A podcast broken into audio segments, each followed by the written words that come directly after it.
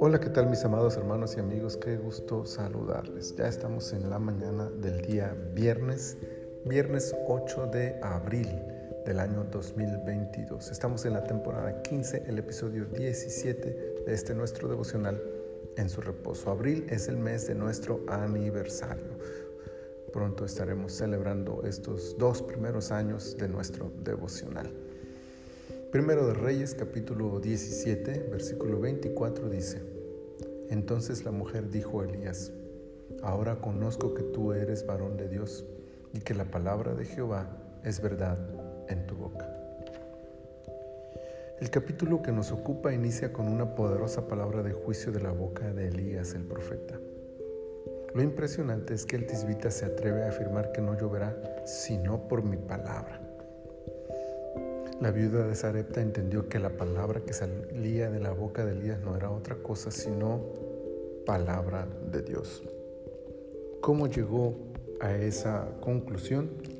Ese es el tema interesante de esta historia. Había experimentado la multiplicación de la harina y el aceite. Había sobrevivido a aquella gran sequía por hospedar a aquel extranjero hebreo. Y por último, la impresionante resurrección de su Hijo confirmó lo que todavía hoy es fundamental para todo aquel que se hace llamar Hijo de Dios.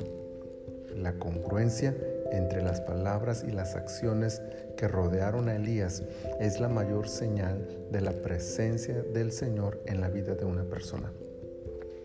Es probable que hable con mucha elocuencia, tal vez incluso tenga todo el conocimiento del mundo, pero si los hechos a su alrededor no confirman sus palabras, habría que cuestionar todo lo que salga de su boca. Y por hechos, no solamente podemos referirnos a su testimonio, que debe ser intachable, sino a la confirmación de la presencia de Dios por medio del respaldo de sus palabras. Es decir, que todas las palabras de Elías fueron confirmadas por el poder de Dios que lo acompañaba. Elías dijo que no llovería por su palabra y efectivamente así sucedió, porque Dios confirmó lo que su siervo decía. Elías dijo que la harina y el aceite no faltarían y así ocurrió, porque Dios respaldó la palabra de su profeta. Y cuando pidió el cuerpo inerte del hijo de la viuda, Dios cumplió su petición al devolverle la vida. Qué impresionante, todo lo que Elías decía sucedía. No hay mejor prueba de que alguien es hijo de Dios, que sus palabras no caigan a tierra y que Dios respalde lo que sale de su boca. Que aquellos a nuestro alrededor puedan testificar de la congruencia de nuestras palabras y acciones, pero sobre todo del respaldo divino a nuestros dichos.